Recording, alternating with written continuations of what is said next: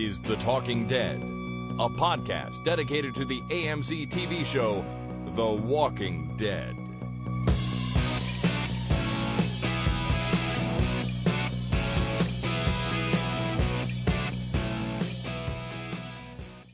Hi, my name is Jason, And my name is Chris.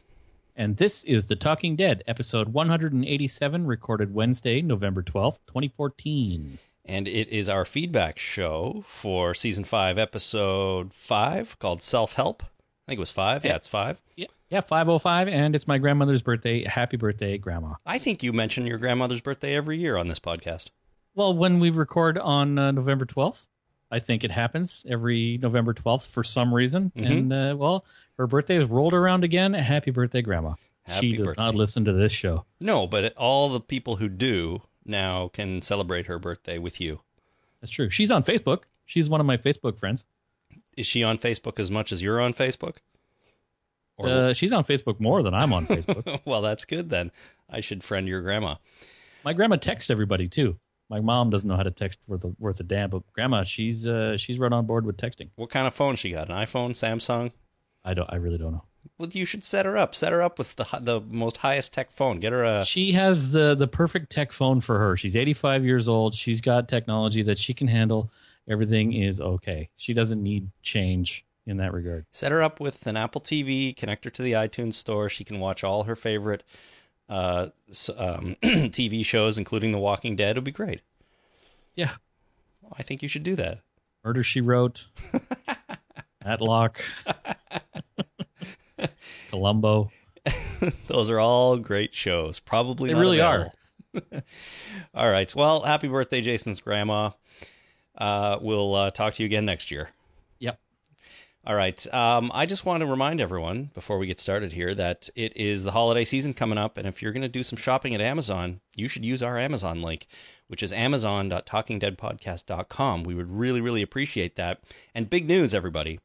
If you're in the UK and you like to shop at Amazon too, but you don't want to shop at Amazon.com, you want to shop at Amazon.uk. You can now use the link AmazonUK.TalkingDeadPodcast.com to do all your shopping there. So we are an equal opportunity supplier of Amazon links. Except for Canada. Yeah, we don't have Canada yet, the one the country we're in, but uh, I'll get around to that. I will. I'm focus. I'm focusing on the um, the big markets for us first, right? America, The important countries first. America, the UK. um, the funny thing is, with the United Kingdom, because they're EU, it kind of comes with a bunch of other countries. So Spain, France, Germany, um, uh, and and I will have links for those too eventually, but they're not ready yet.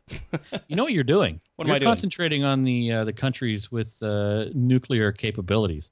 I think that's what you're doing, just to make sure that uh, you appease the the countries with the nukes. well, So who am I leaving U.S. out? and U.K., I'm leaving out Russia then, China. and China. I, don't- I don't know if there are Amazon uh, stores in those countries. There probably are though. You better get on it because they got nukes. What about Australia? Do they have nukes? I don't know if Australia has nukes. India, I bet they have nukes. I think they do. Okay. Canada does not. No, you're right. we barely have airplanes. True. That's not, that's not true. We have some fighters. They're doing stuff right now. We got a couple of submarines. Oh yeah, we're think.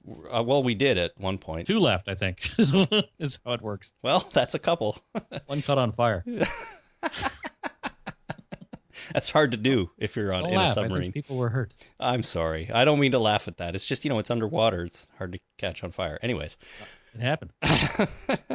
all right. Uh, AmazonUK.TalkingDeadPodcast.com for all you UK folks. Thank you for supporting the show. We really, really appreciate it. all right. One more thing before we get into the feedback, and I'm going to play a contest entry in our Record Your Favorite Scene contest.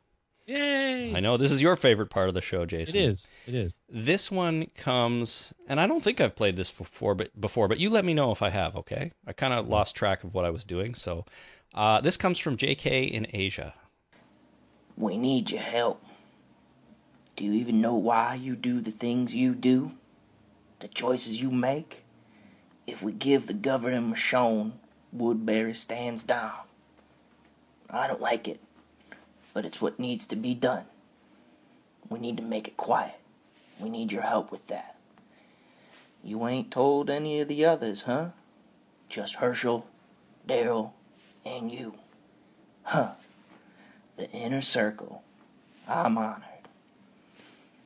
You know, when we'd go out on runs, he'd bash somebody's skull, slash somebody's throat, and he'd say, never waste a bullet.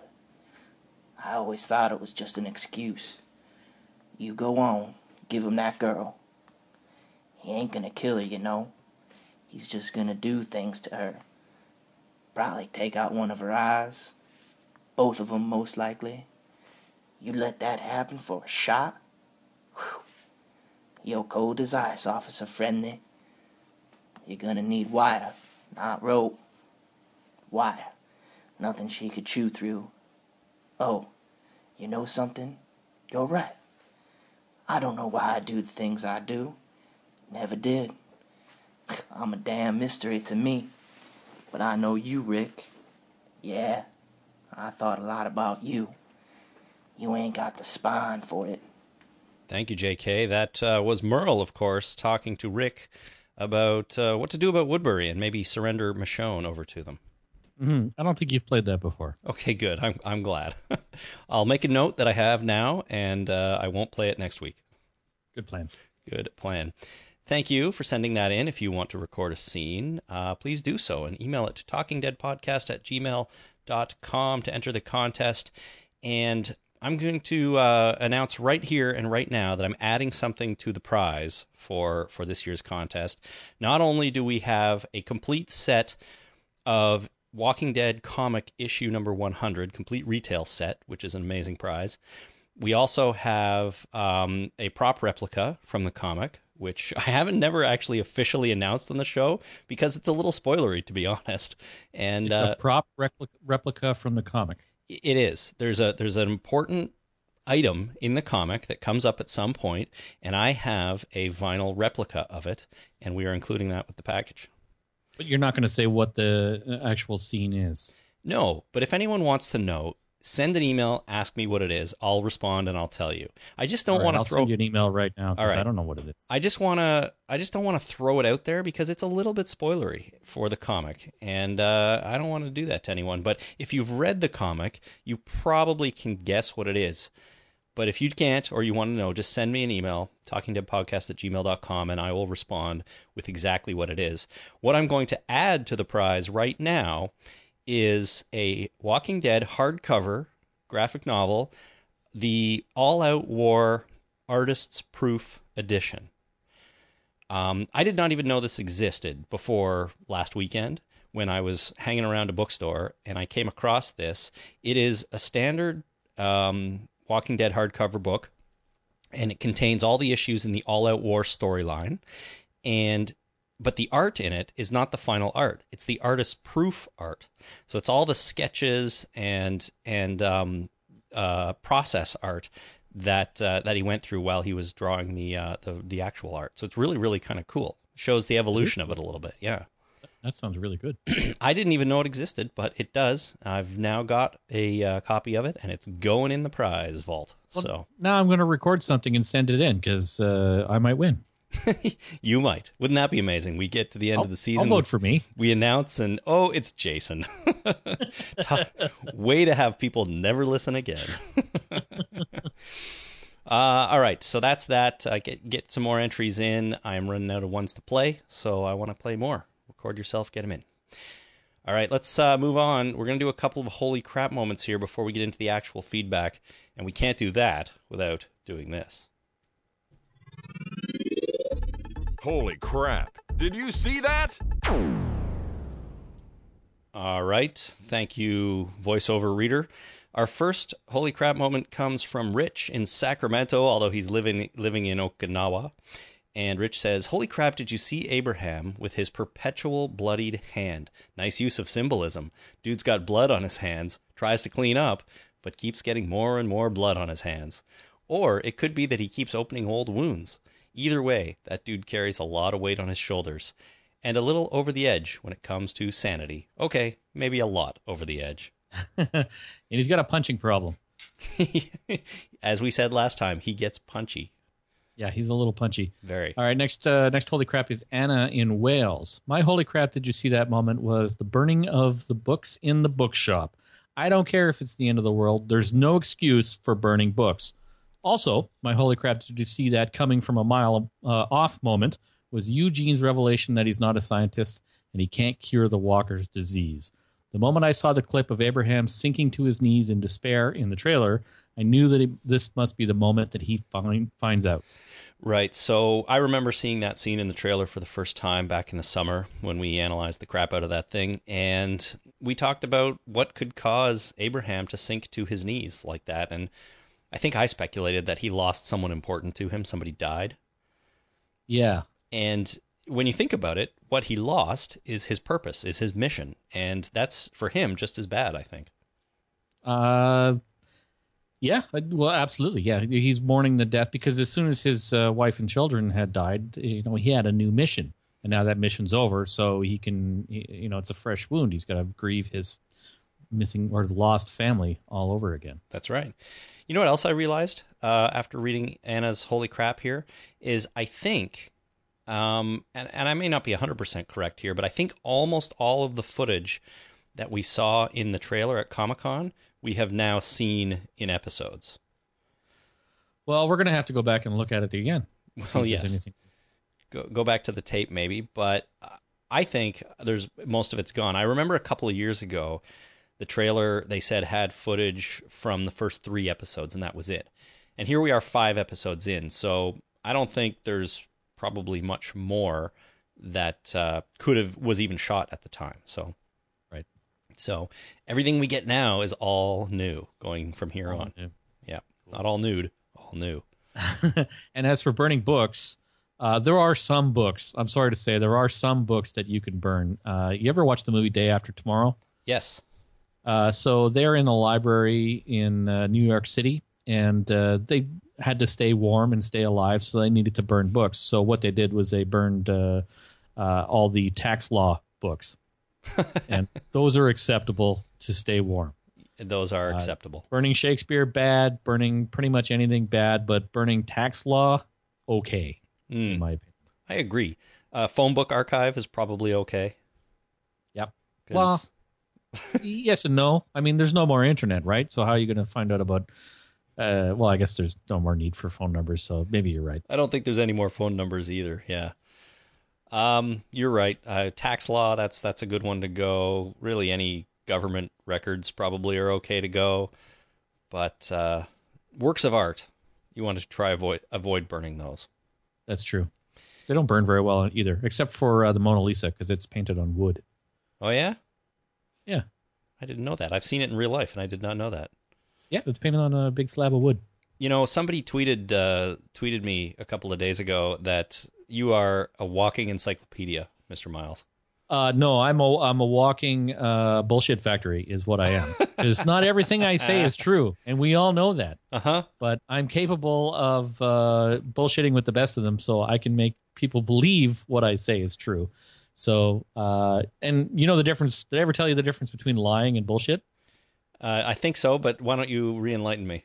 All right. So lying is telling you something knowing full well that it's wrong. I am aware of what is true and what is false, and I am deliberately giving you a false statement. Bullshit is saying something that very well could be true, or it could be false. I don't know. you got no idea. I, I, you know, it's I, I have no uh, thought process as as to what is true and what isn't true. I'm just saying it and stating it as a fact. It very well could be true. The crap is just coming out of your mouth, regardless. Bullshit. Yeah, exactly. Not crap. Crap implies a lie. Bullshit implies, uh, you know, possible truth. Okay, fair enough. Well, even on the last podcast, did you get that email I sent you? Someone wrote in to debunk your sinking library uh, story. And I actually appreciate that. And I attribute it, I didn't learn that from the internet or from uh, a disreputable source. I learned that from my drafting and architecture teacher in high school. I was taking drafting and we had to do some architecture stuff and he was talking about live load and dead load of buildings and he told the story about that library. And so I believed it because Mr. Lake was a, uh, a, a font of information and I loved that class and I liked him as a teacher, so I believed him. And I'm glad that I now know that know that that is a uh, that's been completely debunked and is false. So hmm. I appreciate that. Good for you. It's good that you can accept new knowledge like that and not outright reject it. Right. And, you know, to be fair, he might have been saying that in class as a parable. Mm-hmm. Uh, you know, be careful and make sure you weigh all the options and make sure you go and do your due diligence to make sure that your design is true and proper and you don't miss anything. And I took it as fact, and I was wrong. Well, very good. Anyways, with that in mind, let's move into some more facts that may not be facts. And I'm sure you will have some bullshit answers as we move along. Absolutely. Always. Never ending. All right. We're going to do some listener feedback. Listener feedback. Okay. We first one is call comes from Angie in Birmingham. Hi guys, it's Angie from Birmingham. Um, I just wanted to send a quick message uh, just to say that this episode was a million and one times better than last week's.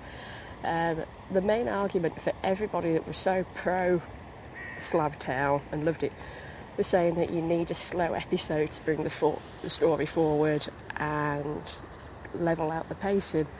Um, the difference between last week's episode and this one is that as a character, Beth doesn't matter to the story. In three seasons, she hasn't had a plot line, she hasn't been important, uh, she's had nothing to do. I mean, even when we first met her back in season two and she slit her wrists, I really was sitting there thinking, please, God, let her succeed because I can't stand her. Um, and yeah, she's got a bit better. Um, everybody's saying how badass she is now. Uh, she's not. She's not badass at all. She's capable of coping with the environment, and anybody that isn't capable of doing what she can do right now is dead. However, this week's was brilliant. We got Abe's backstory, um, we got the journey toward DC, got the most ridiculous, pointless crash known to man. I think Abe went to the same driving school as Lori. Um, but other than that, a pretty solid episode, and I really liked it. Thank you, Angie. Uh, you may have noticed I, I cut your, your call short there a little bit, not because we don't like hearing from you, but it's tough to play like six minute phone calls on the Right. on the show. So, um, uh, thank you for your, your input, though. Um, Angie really didn't like last week's episode, but thought this one Yeah. was was much better, which is, I think, a feeling of a lot of people. And with the crows in the background, I choose to believe that Angie recorded that in a cemetery. Yeah, I sort of thought she was probably walking her dog, you know, out for out for an afternoon, maybe, maybe, maybe went shopping, picked up some bread, some cheese, and then uh, walked home through the cemetery. Yeah, walked it went, uh, and I chose. I I personally believe it was uh, very early in the morning, and there was a fog on the ground, and uh, she's walking through the cemetery, walking her dog. That's fine, and the uh, the crows are uh, doing their thing in the background, Because crows only live in cemeteries. and the, the Tower of London. Right, Tower of London. Yeah, they're considered uh, privates in the military in the Tower of London. Did you know that? No, but I'm not surprised that you do, or All do right. or do you? so next we have a call from uh, Claudia in London. Speaking of, yeah. Hi, I'm Claudia. I'm calling from London. I just saw the episode of the the self help, and uh, it was a very nice episode. Apart from the scenes with Maggie and Glenn, I found so boring that I almost fell asleep. I think they should cut that scene altogether. And I did notice the skin, the face of uh, Maggie and uh, what's the name, Rosita. It looked like they ha- they have very bad skin. I don't know, maybe because I was watching HD. Uh, it looked like they have spots everywhere. If you double check that, and uh, thanks thanks for the fantastic podcast. Anyway, thank you. Bye. thank you, Claudia. She's tough. She's tough on the ladies in the show. Yeah, Um, I didn't really notice any problems with with uh, Maggie or Rosita's skin, but at the same time, this is the apocalypse. I mean, they're not they're not you know doing them doing themselves up the way they would if it, if it was wasn't the apocalypse. that's true. It's hard to come by, you know, makeup and all that sort of stuff. And it's ravens at the Tower of London, not crows. I apologize. Gosh. All right. Uh, thank you, Claudia, for that one. Next one comes from James in the UK. Better pay attention here, Jason. Hi, Jason and Chris. My name's James Danson. I'm from Kirkham in the UK. I was just contacting regarding the ending juxtaposition of the modern and past Abraham, which I actually thought was quite neatly handled. It expressed the significance of Eugene within Abraham's arc. Eugene's arrival kind of insisted purpose upon Abraham's life, a purpose of which kind of unhinged Abraham at the revelation of its fictitious reality. Whilst I found the overall episode to be disjointed, ill lighted, and overly hasty in the portrayal of Abraham's past, I found that the unravelling and immediate repercussions of Eugene's lies were comparatively more dramatically effective than their occurrence within The Walking Dead 67. Keep up the good work, guys. Thank you, James. Um, that's uh, that's good. I mean, what he's saying there is that it, it the sort of the revelation of Eugene's uh, lying was it played out better in the show than in the comic. At least I think that's what he's saying. um, and uh, you know his all. What did he say? The um, Eugene's pa- or uh, not Eugene Abraham's past was portrayed on the show a little bit disjointed, and I kind of felt that too. It's it the clips were almost too short of what we got to sort of give um portray the the the feeling that they were going for. You know what I mean? Mm-hmm. Not really, because I barely know. no, I got you. But just as soon as you, th- what I think, what I'm trying to say is, as soon as you feel like you figure out kind of what's going on in the scene, you cut away, and I guess that's good. They leave you wanting more, maybe, but uh, at the same time, I would have liked to have seen a little bit more of what's going on in the past there with Abe. Uh, yeah. I mean, the, the typical way that the uh, the Walking Dead does flashbacks is they do a whole flashback right at the beginning, and then that's it, right? True. Uh, so this is a different way of uh, portraying flashbacks. This was all a Lost kind of flashback, right? Where they interpose uh, flashbacks throughout the entire episode that are relevant. And Then you have a reveal that uh, gives you, uh, you know, that wow factor or that whoa factor. So this was very reminiscent of the Lost style flashbacks, which uh, which I kind of liked. But again, the Lost style flash- flashbacks were a part of the show, uh, the regular show, and the flashbacks lasted longer and had more context. Right. This. I think, but see, I think the difference is a Lost flashback.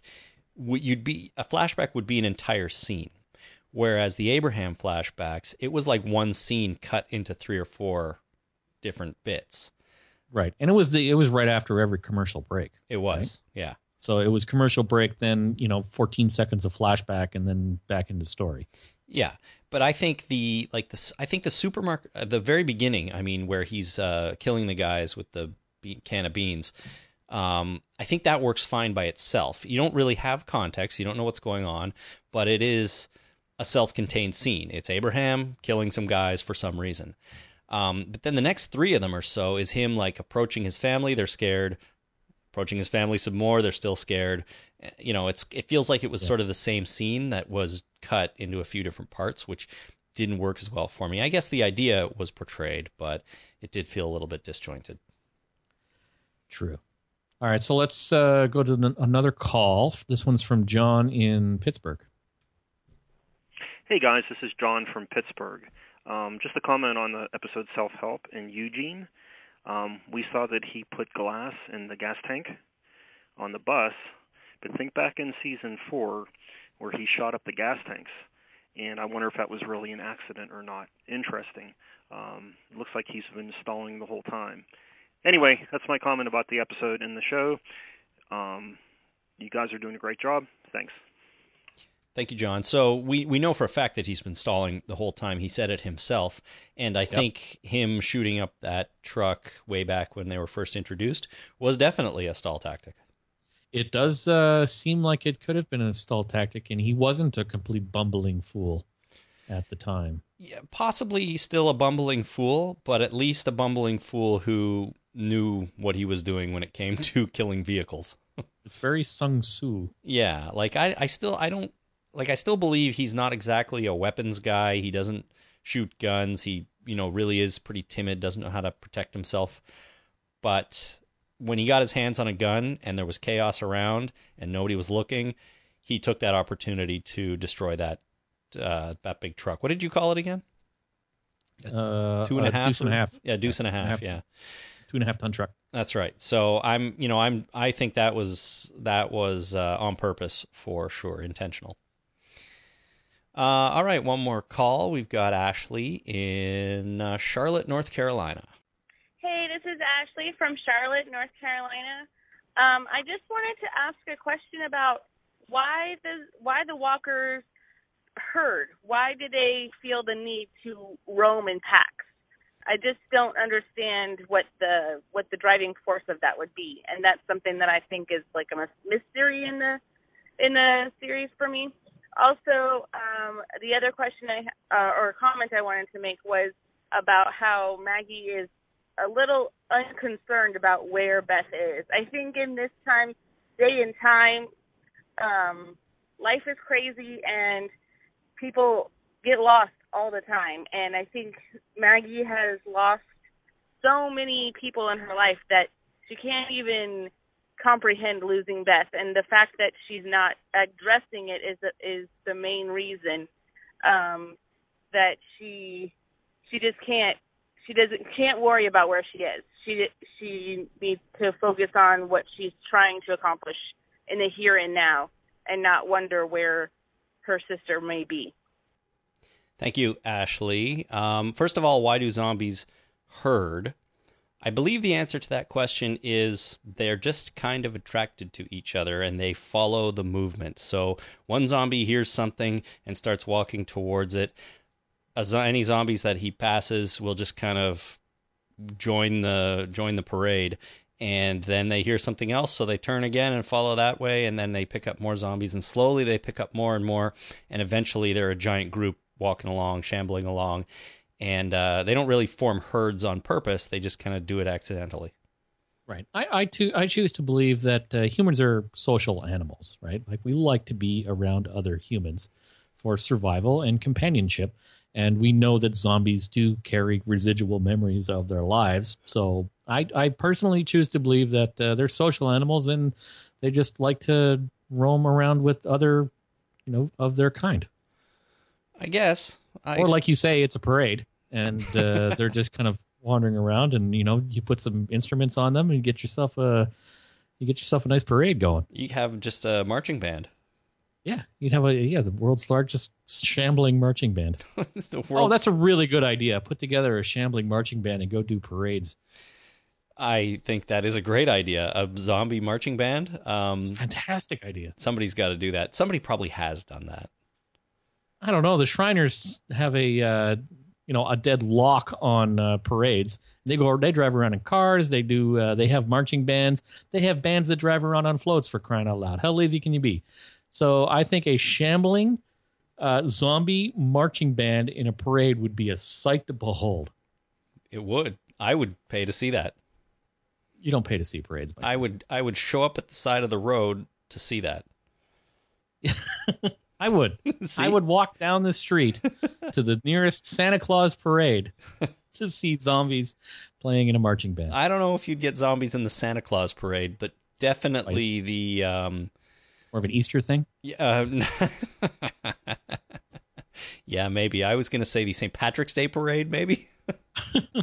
yeah, we need a, we need a good uh, a good uh, holiday. Good holiday. Uh, they don't holiday. have. Uh, why don't they have uh, Halloween parades? Now there's a whole opportunity right there.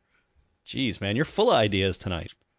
All right, I'm going to talk to my local government. See if I can get this started. Good idea. All right. Next, we have uh, an email from Paul in Ellesmere Port, UK. I enjoyed this episode, and it was a huge improvement over last last week's disappointing Slab Town. I did feel the Abraham and Rosita sexual relationship complaint, uh, completely came out of the blue, and I don't remember even getting a hint of this in any of the other episodes. This did bother. This sorry, this didn't bother me as such, but I did find it a bit clunky and to be honest, not even sure if it was relevant to the story. Having them do it on the floor, I mean, it was relevant to me in that it it sort of exposed the sheer magnitude of the awkwardness that Eugene has, and it you know told us a little bit about their weird, crazy relationship, the three of them. Yeah. Um, but the the relationship itself, I don't know. I mean, people pair up, and that happens all the time. Is we're social animals. That's right. I mean, is their relationship any less important than Maggie and Glenn's? Uh, not really. Other we just think so because we've been with Maggie and Glenn for so much longer, and we saw them fall in love and get married and all that kind of stuff, right? Um, with these two, we're still getting to know them, and it may not feel that relevant, but it might be in the future. Right? Uh, yeah, it very well could be. And I think it also enhanced the shock value of the "I'm going to go get some ass" statement. That's true. That's true. That was that was kind of out of nowhere. No matter what, though, like having a nice conversation with Glenn, and then he's like, "You should get some rest." Any other movie would be like, "Yeah, you're right. I need to go and sleep because I'm on watch later." He's like, "No, I'm gonna go get a piece of ass." Yeah, I I know people that would say that though. I knew people I've- that would I've say known- that. Yeah, I've I knew people that would say that. Not not so much at this stage in my life. I choose to hang Oh, around. we're all adults now. That's so right. It's really, and you know, uh, you and I are both married, and it would be really weird if we were hanging out with friends and I said, "I'm going to go get some ass." It would, it would be weird. Yeah, I think that would be really weird. I've known your wife for longer than you have. That's true. Assuming you would be referring to her. Well, yes, I would also assume that, but uh, you know, we, and we assumed that he was going to talk to Rosita, like I said on Monday. Yeah. He could very well have been talking about Eugene. That would be especially uncomfortable. Yeah, well, it- I mean, we all make make assumptions, right? I suppose. All right, next email comes from Michael in London. He says, marked improvement from last week. Not sure whether it was because we had better characters, better storyline, or more experienced actors, but this was a top episode. When we first met Abraham, Eugene, and Rosita, they seemed gimmicky, and all I saw them was all I saw them as was bad mullet, bad mustache, and great legs. Three different things, not just Abraham. But now I felt they really held their own and have proven to be excellent and important characters in their own right. Abraham, in particular, was great, and his meltdown through the episode was superbly acted out. Not even a night with Rosita in a library can halt that meltdown. Do you remember? Okay, it was not a bad mustache. uh, That- bad mustache. that I disagree with. He said it was a all he saw was a bad mullet, bad mustache, and great legs. hmm I disagree with the mustache. Okay, but you agree with the mullet and the legs. Uh, I, I believe so. Yeah. All right. I was going to say, do you remember when we first met these characters? And I remember thinking to myself and saying it probably here that they felt a little cartoony. They felt Yeah. like caricatures of characters, not real characters. Yeah. Did you feel that way at the time? Uh, well, it's hard to look back on that and come up with an honest answer. I think so. I think I may have. I, I I remember you saying that. I don't know if it was on the air or somewhere else. We rarely talk about this show outside of these podcasts, so it's probably on air. Um, and I agreed with it, but I, I'm not sure. Now that I look back, yes, of course, but I'm not sure at the time how I felt. Well, I, my I think my point is I felt that way then. I certainly don't now. You know, I feel like we've gotten to know them a little bit. We haven't had much with Rosita, to be fair, but through those other two, we just we've got the sort of um we we we feel like we know what they've gone through a little bit more now, you know, and as as a group, even though we haven't seen, you know, haven't spent much time with Rosita, but as a group, we we get an idea of what they're all about and I don't feel like they're gimmicky at all anymore. So. I hope they stick around, and uh, and uh, they are certainly more now than a bad mullet, a bad mustache, and great legs. Hmm. Although, They're creepy guy, weird guy, and the lady weird guy is having sex with. yeah, now they're creepy mullet, weird mustache, and great legs. Yeah. we will see. Uh, I'm sure we'll get more from them in the future. Uh, so next we have an email from Adam in Texas. Adam writes, "So I kind of like Gimple's commitment to the comic book as a source material, but in this case, I was really, really hoping they would surprise us in another way. There's been a few instances of using the comics as a checklist of things that need to happen, but I really would have loved it, loved it if Eugene did in fact know something. But in the spirit of the show, he gets killed before getting to DC. Yeah, Spoiler you know, alert. Uh, no, we don't know if he gets killed b- before getting to DC. What what Adam here is saying is that he was hoping for kind of a change from the comics, right? In that, Yeah. let's say that Eugene actually did know something. He really was working at the Human Genome Project as a brilliant scientist. Um, Scientician. so, right, and and they they they go on that for a while, but then he gets killed. You know, and that would be kind of that would be a real huge letdown It know? would be. I mean, they could have established that uh, you know Eugene worked for this project, and I mean, that sort of established this that he doesn't know that there's a group of people in Washington D.C. to work with once they get there. He just knows that uh, that's where his compatriots were at the time the zombie outbreak happened. So that's why he's going there. So if they establish that they don't know for sure that there's something there to receive them, Mhm. and but they're still going, and then Eugene dies, we're in the same place. Yeah, we're in the same place, but where were they coming from? Uh, Houston or Dallas? I Uh, forget. they were in Texas. yeah. So we're in Texas. you know, it could have it could have easily been like you know maybe the the the head office is in Texas, but the second largest affiliate office is in Washington, and so that's his reason for going there, thinking, you know, if anywhere, there's still going to be people there that I can work with that, that can help me, and maybe we can beat this thing. Um, it, what I'm saying is, it would be easy to ex- sort of explain his desire to get there, other than just thinking, well, it's the capital, so that's probably where we should go. Yep. And if he really was a smart guy and had the knowledge, then uh, yeah, it would have been it would have been so devastating for for the characters if they couldn't protect this guy who might be the last hope for mankind, and devastating for the viewing audience too because you know in Walking Dead typical style, if they tease something that's that's kind of good and uplifting, you know that's going to be just pulled right out from under you right away, and something horrible is going to happen. So Right. that would have So- fit with The Walking Dead for sure. That's true. I think the biggest mistake Eugene made, just as a uh, from a character point of view, is trying to slow down and not get there. Hmm Uh, I think, uh, you know, as a uh, semi-professional bullshit artist, I think the best position that he or best thing he could have done was to get them there, point to a building, and say, "That's it," and then there'd be nothing there. Oh well, we tried, Mhm. and he doesn't doesn't lose face. He doesn't. Uh, everything's still the same, and then come up with another idea. Oh, we need to go to Washington, or not Washington, but Washington State, Seattle Yeah. Let's go to the space needle and then just kind of tour around the states for a while until uh you know either you find a place that uh, you can settle down or uh, everybody gets killed and you end up running away from three zombies for the year and a half Yeah. So 25 years later, they've visited uh, Washington, D.C., Seattle. They've gone to Los Angeles. Then they went to Denver. And now they're on their way to Nebraska. And he's like, you know, maybe we should just find somewhere to hang out for a while. denver's a good idea. I would go to denver. Why? i don't rocky mountain high my friend. Yeah. it's uh it's way up there. There's lots of snow and stuff. And i think somewhere around there there's hot springs. Uh so but i'm not sure. There's somewhere in the rocky mountains there's a place where there's lots of hot springs where you can get lots of nice hot water in the winter. Oh, okay. Well, hot water would be nice. exactly. You got uh, you know you burrow burrow into a cave for the winter. You got hot water and uh, all you have to do is uh, find a source of food How hard can that be?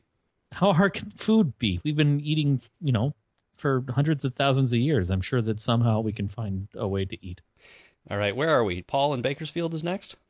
Uh, yes. All right, and it's me. Paul in Bakersfield had this to say I agree that I like the group together, but the problem is that it's hard to make drama that way. Our core characters have become so capable that another group would need to have a tank to seriously threaten them. Splitting up the group imperils characters in a way that seems more organic than them being attacked by large evil groups. It's two years in. Large evil groups should have collapsed, like Woodbury, or solidified into localized powerhouses. What was that movie where they said never split up? It was a movie or a TV show where they, they one of the cardinal rules was never divide the group. Well, you may be referring to Cabin in the Woods, and I do not want to talk about Cabin in the Woods here because everyone should go watch that movie, fresh and clean. But Cabin in the Woods is a parody of other horror movies, or it's not a parody, but it's a you know homage or something. It's a lot of tropes from other uh, horror movies. So it's you know if it's from Cabin in the Woods, it's uh, it's from somewhere else. yes, and don't say any more about Cabin in the Woods, man. Sorry, did I go too far? I, I don't know. I don't think so. But but you know, not splitting up the group reminded me of that. I don't know what you're talking about though. Yeah, neither do I. Okay, good. As usual, it's bullshit. no, I'm just asking the question. There was it just it strikes a familiar chord with me. Yeah. And I'm wondering I was hoping you would know because, you know, between the two of us, we know everything. And if I don't know something, you probably know it. Oh, there's a good chance. Uh, what Paul's referring to here is my complaining that they they're splitting up the group a little bit, and and I was saying they do that probably to make it easier to write the story, and I think Paul kind of is on board with that. He says it's hard to make drama when the group is together, so they make dramatic situations when the group is apart because there's less people in the same place, and as much as I like to see the group together that's a good point. I mean, we're getting some good episodes of the group split apart. Well, one, anyways. The Beth one was, you know, debatable. Um, but I think what's going to happen is the group's going to come back together now and re-solidify and and probably once they come back together, stick together for a little while because I feel like they're going to be on the road and it's harder to have the whole group moving on the road and have them, you know, going in different directions because that doesn't make any sense. All right, next we have an email from Chuck in Fairborn, or Ohio. I feel we are losing some story because the show is just trying to come up with new, cool ways to kill zombies. The basement water zombies and the fire truck zombie kills were examples of this. Uh, this show is at its best with character development, and we need more of it rather than Nicotero's special effect of the week. And um, I'm going to continue with Matt in Bristol, UK. Says the zombie kills at the start of the most recent episode, whilst the gang were escaping from the bus, bothered me. Was it just me, or were there three, or were three or four taken out with stab wounds to the mouth and throat? I thought only removing the head or destroying the brain would suffice. Did you notice this? I did not notice this. Yeah, when they're killing the, the bus zombies, like uh, Maggie might have like one like sort of up through the chin and into the mouth, which I mean, I guess with a long enough knife, you can hit the brain that way, but you're really just putting it up through their mouth and into their nasal cavity, probably. I don't know if that's really going to destroy the brain. Um, well, even stabbing, you know, a human, a live human being's head into the brain is not necessarily a kill, right? People have survived pipes through their skulls. Yes. Coming and you know big chunks of their brain being hacked out. It's it's it's rare and it's weird, but it's survivable. So it's not a guaranteed kill to kill a human that way. I agree. So it, uh, but it is a guaranteed kill for a zombie. So I'm thinking if you can sever the spinal column at the base of the skull, that's good enough. Well, that's mostly I'd say good enough because you're cutting the head off basically. And but we've seen zombies heads, nothing but heads with the mouths and eyes still moving. Yeah, but who cares, right? You know, if you Right. cut their spinal column and they fall down, then you know their eyes and heads can move all they want. We're gonna get, you know, we're gonna hoof it away from here, and they're not gonna be able to crawl along by their lips very well. No, not so much that they're head not really a threat. That's right. Um, but what about uh, what about um, Chuck Chuck's email about uh, how the show is constantly trying to come up with new ways to new sort of feature zombies and new ways to kill them. Do you feel that at all? Uh, well, I, I'm, I think so. I mean, I've complained about both of those scenarios where they uh, jumped in the water, and uh, complained about the fire truck spraying these zombies to death with its weak little hose. Um, so, but I, I, you know, it could be.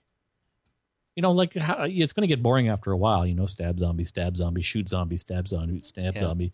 It's going to be like uh, if you ever played an MMO and you have to go dig a bunch of trees or cut down trees in order to make shields in order to make money. You can spend weeks doing that. It gets boring as hell.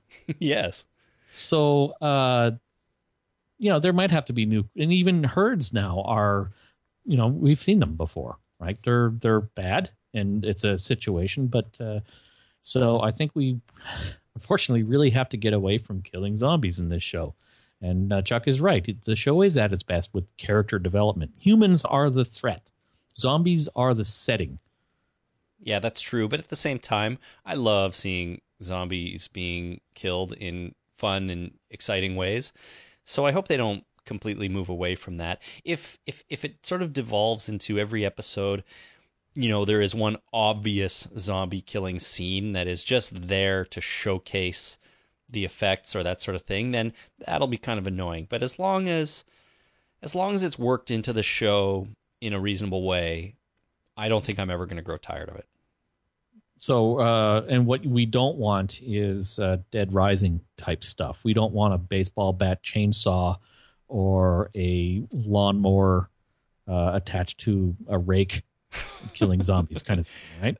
I would I wouldn't say we I want the spirit of that sometimes, but no, not necessarily those things, right? I think last season when Maggie was killing zombies with the parking sign, that was amazing. Right. I loved that because it was unique and it was um, creative on her part, right? She she used what was available to her at that moment in, in when she was in trouble. So I really like that. But yeah, if Daryl starts you know, if if they go somewhere and he builds a workbench and then he's got like a, a chainsaw crossbow, I don't think I'm going to be as happy with that because yes, that's a little too video gamey for a TV show. Right. I mean, uh, Dead Rising. This that's, that's all done with you know tug in cheek. It's all supposed to be campy, right? Yeah, and fun. It was fun. I had a lot of fun playing that game. And yeah, and fun. Uh, all right. So next we have a, a well, it's not an email. It's Joe on Facebook. Okay, Sunday's episode made a very bad mistake the fire truck. if the truck's engine won't run, it will not spray water at all. The water cannon on top of the truck is called a deck gun or a monitor. Uh, like it simply won't pump water without the engine. How do I know this? I've been a fire truck mechanic for 10 years. Love The Walking Dead, seen a lot of iffy things, but that fire truck was 100% wrong. Does that bother me at all that we know the fire truck was not running, yet the water pump would work to shoot water at the zombies? Does it bother you? I'm asking myself, does it bother me? I'm not oh. sure that it does, but I do agree that it's silly. That it, you know, in real life would never happen that way. Um, but this relates to, you know, the last couple of emails. The water cannon was sort of the this week's new way of killing zombies and I thought it was kind of kind of neat, so I think I'll let it pass. Uh no way, I'm with Joe on this. That was way wrong, and they should have got it right. If they got a fire truck from somewhere, they got a someone that knows about fire trucks, and someone went to them and said, "Yeah, with that engine not running, that deck gun will not fire, will not spray water." And then somebody went, "I don't care," and yeah. did it anyway. So that kind of thing bothers me. They they knowingly. There's no way they didn't know that the the fire truck wouldn't uh, spray water or without the engine running. But you don't need a like fire truck consultant on a TV show, right? There's probably no one around that whose job it is to make sure that the the fire truck logic holds together. So there's a guy they rented that fire truck from somewhere. Exactly. That, they, that guy that came with the fire truck knows about fire trucks but he would have said something. I would have said something. But that guy doesn't know the script. Like they don't show him the script, what's going on. He shows up with his fire truck, and they're like, "Okay, we got to make it all dirty. We got to cover it in in remains. I uh, hope you don't mind." And You're thinking uh, he, he went to a, he went to get a burger or something, and came back two days later when they were done with the fire truck and said, "Thank you for your." Uh, well, maybe for your check. But I'm saying, well, he could have, yeah. But maybe you know, maybe he's not even ex- really exactly aware of what's going on in the moment. Like he could be, you know, he shows up with the fire truck and then you know, then he goes and sits somewhere until they're done with it.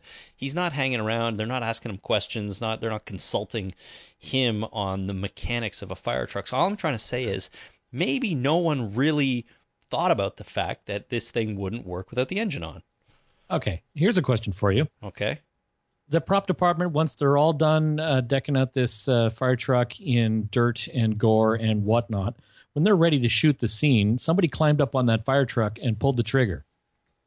And then somebody do you think somebody would have went oh crap we need to have the engine on in order for this thing to work? Um, do you think they were really shooting water or was it special effect water? Oh it must have been it was if it was special effect water it would have had a lot more power than the the wimpy hose flinging water thing that they had in the uh, in the shot. Okay, that, thing was just pouring water on the people, not spraying water at them at the ah. full force of that uh, that deck gun. No, it wasn't. I watched it again though. It wasn't like a little trickle though. I mean, it was no, but it was not the full power of that deck gun. Go, you know, go on YouTube and look up uh, deck guns or deluge guns or whatever they're called, and uh, they can spray for like they can get that thing on the top of a building from there. I I know that. I totally get it. Uh, if they was really spraying at full force, I bet you that could have taken the zombies' heads off.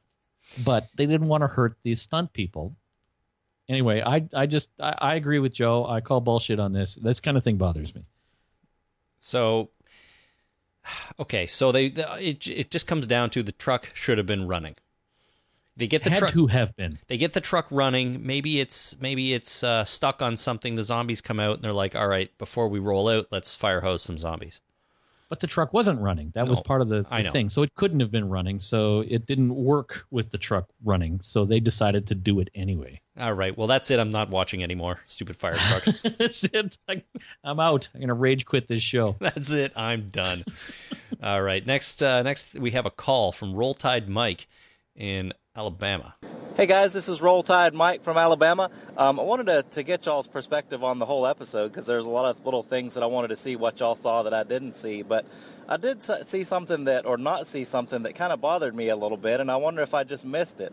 Um, after they, they cleared out the zombies with the fire hose, which was awesome, um, Abraham went on top of that fire truck to get it started, and we cut to a commercial.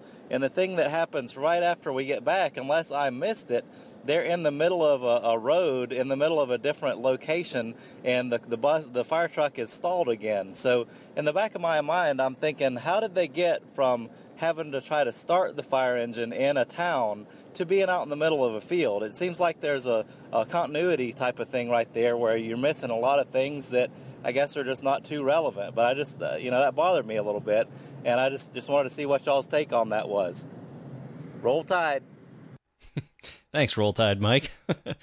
um, so yeah, that was just like time passing, right? I mean, they we know they they started the fire truck up, it didn't work. They killed all the zombies, and then Abraham went up on top to clear out some remains, some guts from from an air intake, right?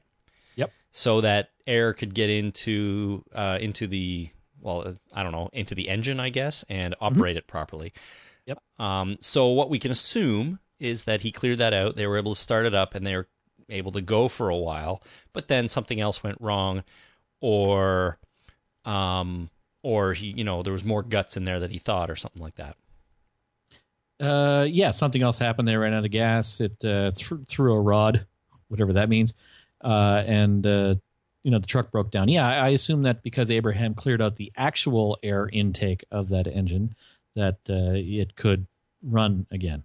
Yeah. And they just they just went for a while, and then something else went wrong because, as we know, these guys can't keep a truck running for more than 15 miles at a time. That that's true. I'm I'm surprised, or maybe Eugene sabotaged it again. Maybe he put something in the uh, in the gas line again, Maybe. like sugar or uh, I don't know what he would have done. You know what He's that a smart man. He figured out something. Yeah, it. Uh, he's a smart guy, right? He. Um, that reminds me when they first. What I wanted to mention actually while we were recapping this episode on Monday, um, but when you watch that scene back again, at first when Abraham gets in to start the truck, Eugene is sitting beside him in the passenger seat, and Eugene has a like a look on his face, like a thoroughly unimpressed or really worried and upset look on his face because that truck starts up, everyone's celebrating. Abraham's like, "Woohoo! Something finally goes right." And Eugene's sitting there like, "Oh God, oh God, we're we're on the road again. You know, this is bad. This is bad. What am I going to do?" And uh, I just thought um, he played it. Josh McDermitt there played it really well. You know, because at that point we don't know he's lying yet, but the look on his face really told us or hinted that he was. I thought. I think he did a good job. Yeah, It was really nice. Uh, you know what I would do if I was in a zombie apocalypse and I just cleared out a uh, a fire hall? Move into the. Oh, I know what you'd do. You'd go upstairs and, and slide down the fire pole. Well, I'd slide down the fire pole. That's a given. But I would also grab uh, their coats and boots and stuff because a they're probably really warm in the winter, and b they probably can't be bitten through. Mm-hmm. So they would make good armor against uh, against zombies. A and little- waterproof in case it rains. A little heavy and bulky to run around in, but definitely good armor. Yeah. If I would, you know, if I had a working fire truck that we were about to hit the road with, and I was at a fire station that probably uh, hadn't been touched since the initial zombie outbreak because there was that nifty sign on the on the ground saying "Don't go in there; they're all sick."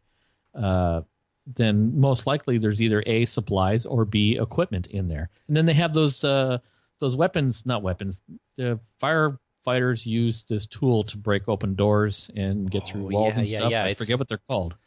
It's Uh, it's a fireman's tool or something like that, but I know the one you Yeah. mean. Yeah. Or get a fire axe. Bet you they got a fire axe in there. That'd be cool. You know, now that I now that you say all that, I I wish that those zombies that had come out of that door were the firemen and firewomen Oh, no. in No, no, no, in gear or at least half gear. No, no, no. Because then we're getting down to uh, you know themed zombies. No, no, no. Right? These aren't themed zombies. This is totally relevant because it's a fire station. People in the fire station became zombies, got locked in, and you know how firemen they walk around with their like fireman pants on, and then when the They don't walk around with their fireman pants on. Their fireman pants are tucked in their fireman boots for when there's a fire, and then they jump into their boots. They pull up their pants, put on their coat, put on their hat, and then they go. No, if I know anything from movies and TV shows and fire stations, they're walking around with the fireman pants on. The bell rings, they pop the jacket on, they hop in the truck, and they go. At least we should have had a couple of zombies come out in full fire fireman gear. I think what you're thinking of is fireman calendars, where they're wearing the pants and no shirt. I forgot about that. My collection of fireman calendars. Since That's what you're thinking of. Since 1984. They Oh. don't um, sit around in fireman pants. Well, they do in in my mind. yeah. All right. So next we have an email from Heather in Buffalo, New York. A thought occurred to me when you were discussing why Eugene was thinking about the preacher on the bus. I think it goes beyond Eugene just having a contemplative mind. I feel like Eugene sees himself as Gabriel. First, because they are physically weak, needing other stronger uh, people to protect them from the threats present in the zombie apocalypse. But more importantly, because the selfish decisions both characters made to protect themselves, with the result, uh, uh, which resulted in the deaths of many others. Uh, after the show's big reveal, Eugene accounts the names of every person that died because of his lie. Yeah, I think this is a really astute observation by Mhm. Heather that Eugene sees the parallels between himself and Gabriel. They both lied. They people have gotten killed because of it. They're both kind of cowards, and uh, he's he's just equating what he's done to what uh, the preacher's done. And I think it's just one more thing that leads him to um, come clean Right. right? I think that's I think that's really really uh, uh, a really good point by that made by Heather here. So nice Yeah. job, Heather. Good work. Our next email comes from Justin in Singapore. He says, Love the flashbacks for Abraham and really hope they do more moving forward. I am still holding out hope that they will do the tank soldier flashback Darabont wanted to do in season two. Would be awesome to see some of the outbreak. It has always been a favorite part of any zombie apocalypse show or movie for me. Sorry, Justin, that's probably not likely. Yeah, at this point, I say that's no way that's going to happen. Um, if anyone's wondering what that is, way back in season one, if you recall, when Rick got into the tank, there was a zombie in there, which he had to shoot in the head in close quarters in that tank, and he went deaf for a minute. Um, that zombie was actually played by a known actor, and Darabont, who was Frank Darabont, who was working on the first season, put him in there with the intention of showing his story, or at least showing his involvement in the Atlanta story right after the outbreak and what happened. But then Darabont moved on, and uh, Glen Mazzara came on board, and all that was thrown out the window. So it would be cool, but I don't think it's going to happen. Too bad. Happen. All right, next we have an email from Jessica in Toronto. Uh, the intro to Abe's backstory seems to allude to a deeper instability than we had previously realized. In the flashbacks, Ellen and the kids' utter terror of Abraham would suggest that there's more going on in the supermarket than Abe's saving them from the danger. Uh, the people he's beaten to death, the people he's beaten to death with the canned goods, don't appear to be zombies. So, what was actually happening that that he needed to kill them all? I feel like there's actually a semi psychotic side to Abe that's starting to come out now, and that Rosita's relationship with him is possibly starting to parallel that of Ellen's. Rosita looked uh, pretty gobsmacked when Abraham started to lose it, like this is a new side of him that she's seeing, and maybe she's heading down the same path as Abe's late wife. In a relationship with someone who's going to wind up scaring the ever loving bejesus out of her. Right. So I think this email from Jessica really portrays how little of the Abraham backstory we got. I mean, we got Yeah. just the the tip of the iceberg, just enough to portray the idea that you know he had this family or these people and something happened to them he frightened them and then that was all he that was all he was living for at the time and the whole idea of him you know needing someone to protect or needing a mission and so on. Nothing else about what was going on in those scenes was really shown on screen i don't think. And unless you've read the comic it's pretty hard to to figure out what is really going on there. And you and I have both read the comic. I don't know if you remember sort of this stuff from the comic, but nope. I don't want to totally go into it because it would be comic spoilers for the comic, but there's more information in the comic books about this. And I was talking to someone at work about it recently, and she was saying the same thing that she didn't really see what was going on here. I explained to her what I knew from the comic, and she said, Well, they could have done a better job of portraying that on screen. Right. So uh, yeah, I I I feel a little bit for the people that don't have the comic backstory here. But this is one case where I don't think they really they tried to give us some comic info or use it as a you know use the comic storyline, but they didn't really go far enough with it, which I don't know if has really ever happened before on the show. No, it doesn't sound like a familiar thing to me. Our next email comes from Marissa, also in Toronto, another uh, hometown person here. Hmm. And she says, I think Abraham is suffering from PTSD. The way his wife and kids hid behind her, I think it looked like they were in serious fear of him, like he beat her up all the time and the children witnessed it.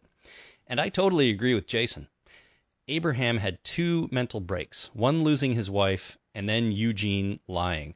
All he wants to do is be useful or hero like, and he keeps being denied. That's true.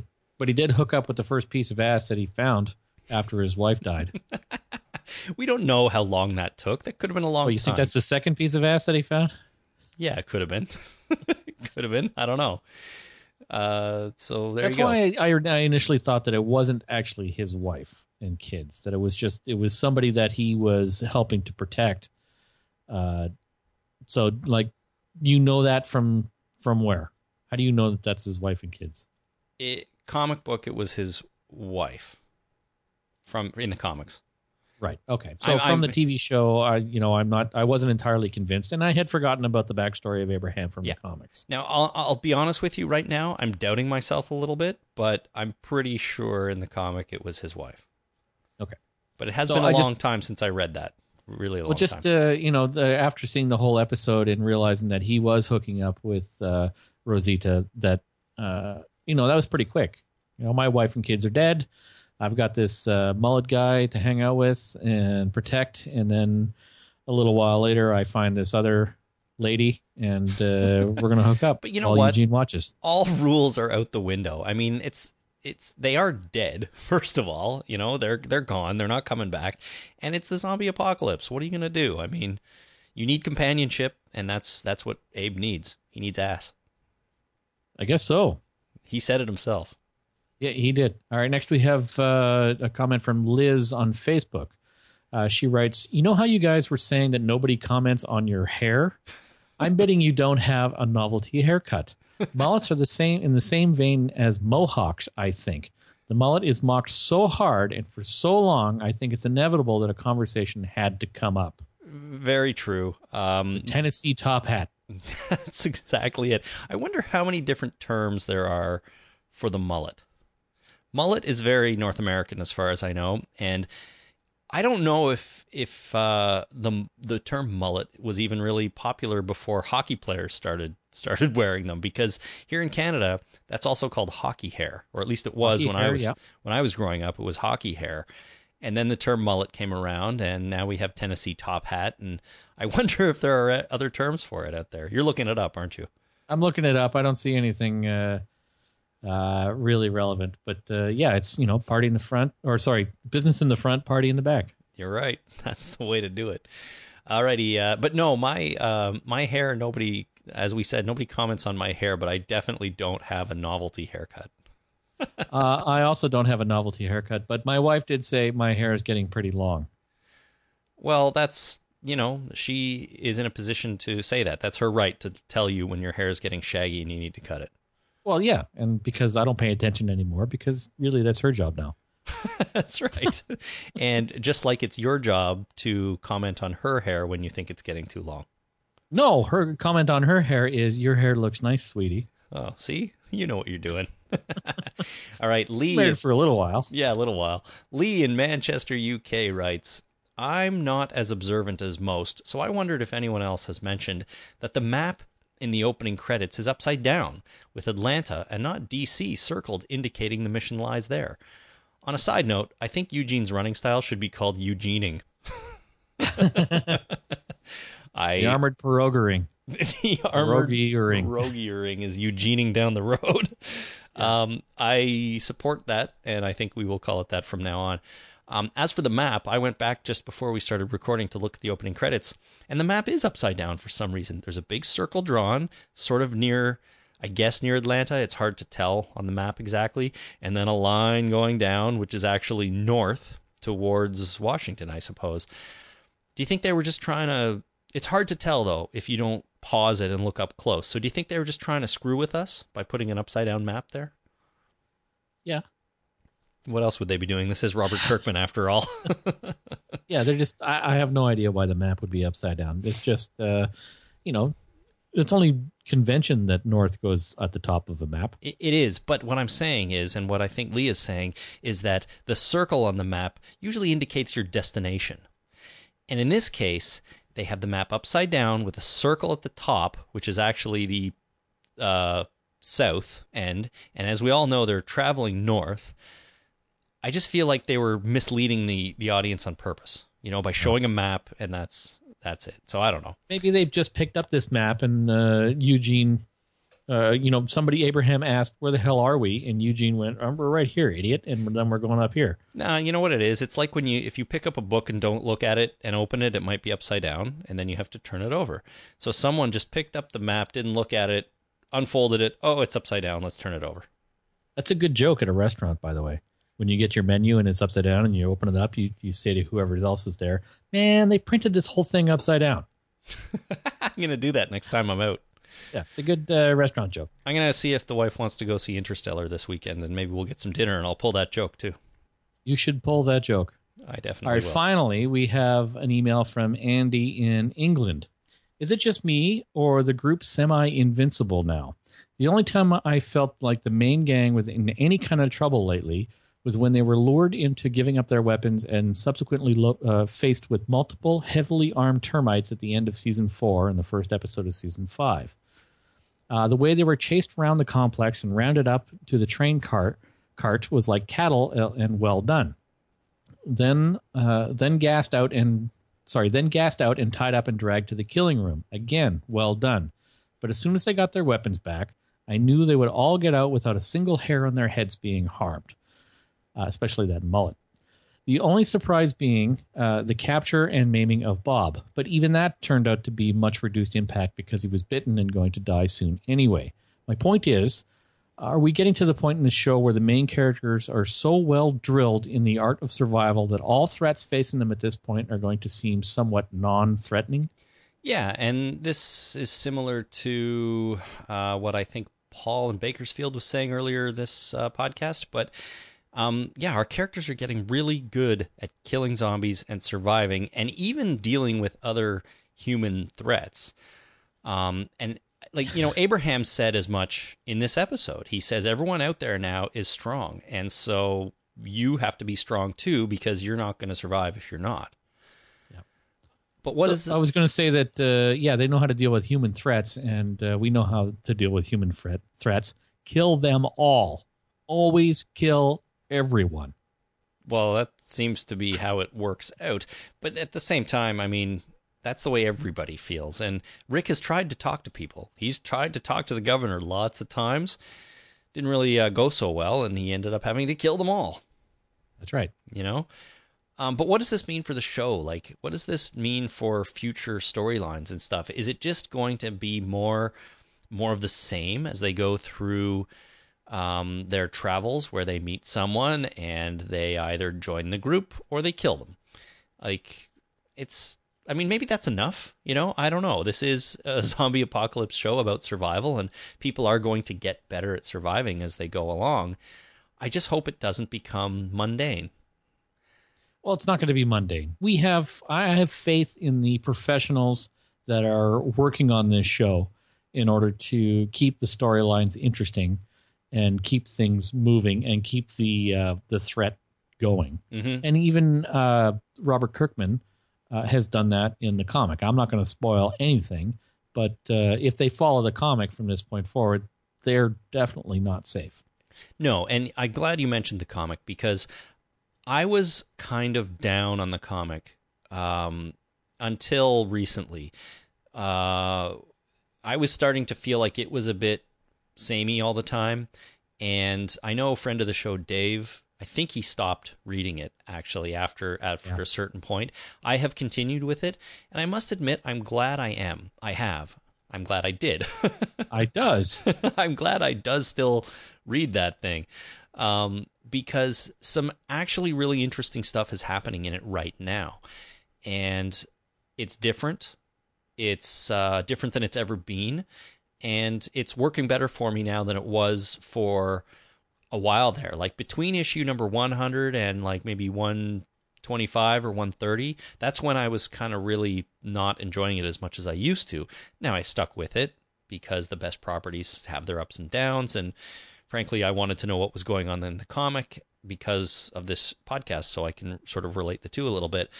But in the last four or five or six issues or so, I think it has really taken a turn for the better again, and I'm glad I stuck with it. So, Oh, um, yeah, and my point is that the comic is now doing some interesting stuff that it has never done before. And if the comic can do that after 10 years or 11 years or whatever and 130 something issues, the TV show certainly can too. So I'm not too worried about getting it getting boring, even though our characters are now very capable within this apocalyptic universe. So there you go. Yeah. Um, you still haven't read past issue 100, 100 have you? No, but I recently purchased uh, all of the trade paperbacks that I could get my hands on. So I am geared up to at least get mostly caught up to within the last six months, kind of thing. So you're still buying the trades, eh? Yeah, that's what I read. Okay. I read the hardcovers, although I, I also buy the individual issues just so I can stay right at the forefront. But I always buy the I hardcover. don't have the uh, I, I don't have the uh, discipline to go and get uh, comics on a, on a monthly basis. I, I buy the trades. I buy the books too, just to have them. I haven't opened one since uh, book two or book three. Right. They're all you know completely cellar wrapped. But I buy the trade paperbacks, and it's the trades that I read. Right. Okay. I've got. Uh, I think there's ten hard hardcovers now. I just got number ten. Ten. I'm behind on that too now. Damn it! I think I only have seven. Oh, geez. I think there's ten, and there's this artist proof one that I was talking about at the, the top of the show. So, uh, um, unless you're a real collector, though, you don't really need to go out and purchase that one. But uh, if you win our record a favorite scene contest, you will get your very own copy. Which I am planning on winning. Well, then I I, I won't have to send it very far. I'll come and get it. Yeah, why not? We'll uh, have a beer. You can pick up the prize. All right. Uh, thank you uh, to everyone who wrote in and called in this week with your feedback for self help. We will be back on Monday. Oh man, I don't know the title of next week's episode. I forgot to look it up. But of course, it'll air Mm. on AMC on Sunday night. We'll be back on Monday to recap that one and uh, deliver you the holy crap moments from that episode. Um, in the meantime, if you want to get in touch with us, you can give us a call on the toll free Zombline at 1 483 9662. You can find us on Twitter at Talking Dead or visit us on Facebook at facebook.com slash The Talking Dead. You know, I just posted something cool that a listener sent in on Facebook. Um, Fox in the uh, in Europe did a digital Walking Dead billboard where they put a they put a big TV in the side of a bus shelter, and on the TV was a shot of what's beyond the bus shelter, so it looked like you were looking through a clear wall.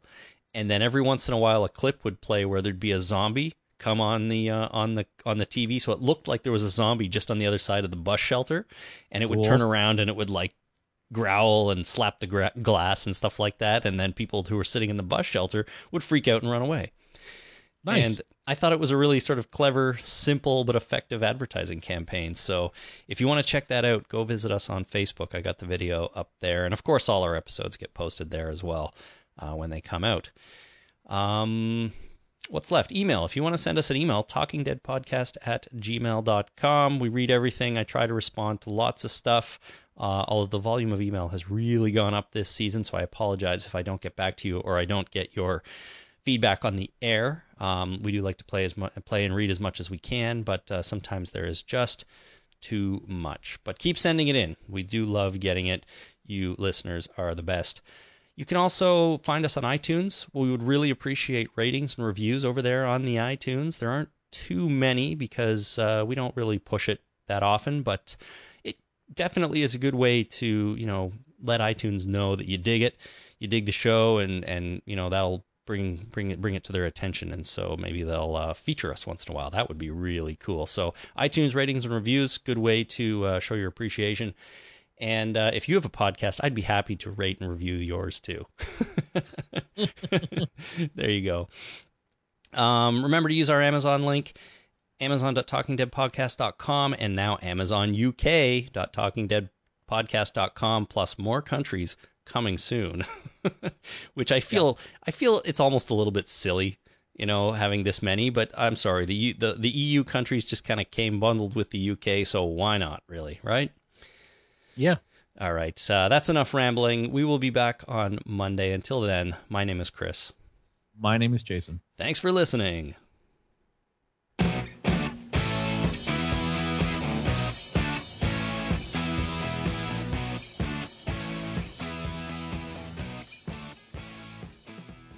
You didn't say bye. That was weird. That is weird. I didn't say bye. No. bye. Can add that in later. Yes, probably can.